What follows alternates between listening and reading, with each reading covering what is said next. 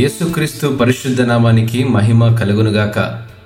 సజీవవాహిని శ్రోతలందరికీ మన ప్రభును రక్షకుడైన యేసుక్రీస్తు నామంలో శుభములు తెలియజేస్తూ ఉన్నాను. వార్త భయానకంగా ఉన్నప్పుడు అనే పాఠ్యభాగాన్ని అనుదిన వాహినిలో నేడు మనం అధ్యయనం చేద్దాం. నా స్నేహితురాలు తరచూ అనారోగ్యంగా ఉంటూ ఉండేది.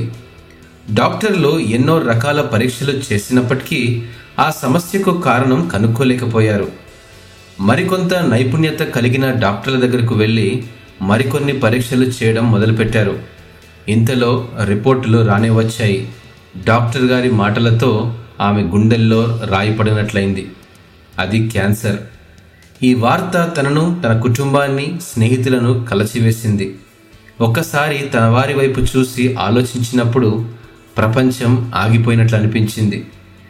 ఈ శ్రమ నుండి తప్పించబడే వార్తను ఆశిస్తూ తన కుటుంబమంతా పట్టుదలతో ప్రార్థించారు.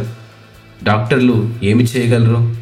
తన కళ్ళ నుండి కన్నీళ్లు జారుతుండగా మెల్లగా ఇలా అన్నది, దేవా, ఇది మాకు మించినది, దయచేసి మా బలముగా నీ ఉండుము.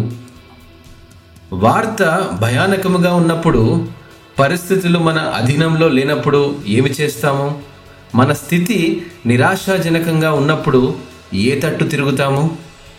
నేను వినగా జనుల మీదికి వచ్చువారు సమీపించు వరకు నేను ఊరకొని శ్రమ దినము కొరకు కనిపెట్టవలసి ఉన్నది, నా అంతరంగము కలవరపడుచున్నది, ఆ శబ్దమునకు నా పెదవులు కదులుచున్నవి, నా ఎముకలు కుళ్ళిపోవుచున్నవి, నా కాళ్ళు వణుకుచున్నవి అని హబక్కుకు మూడు పదహారులో హబక్కుకు అంటూ ఉన్నాడు. ప్రవక్త అయిన హబక్కుకు పరిస్థితి అతని వశములో లేనప్పుడు, రాబోయే తీర్పు, తనలోని భయము తననింకా కలవరపెడుతున్నప్పుడు వారు యథార్థపరులు కాక తమలో తాము అతిశయపడుదురు, అయితే నీతిమంతుడు విశ్వాసము మూలముగా బ్రతుకును అని హబక్కుకు రెండు నాలుగులో అంటూ, ఇటువంటి పరిస్థితుల్లో కూడా హబక్కుకు విశ్వాసముతో బ్రతికాడని దేవునిలో ఆనందించడానికే ఎంచుకున్నాడు. అంజురపు చెట్లు పూయకుండినను, ద్రాక్ష చెట్లు ఫలింపకపోయినను, ఒలివ చెట్లు కాపులేక ఉండినను, చేనులోని పైరు పంటకు రాకపోయినను, గొర్రెలు దొడ్డిలో లేకపోయినను, సాలలో పశువులు లేకపోయినను, నేను యెహోవా యందు ఆనందించెదను, నా రక్షణకర్తైన నా దేవుని యందు నేను సంతోషించెదను అని హబక్కుకు మూడు పదిహేడు పద్దెనిమిదిలో అంటూ ఉన్నాడు.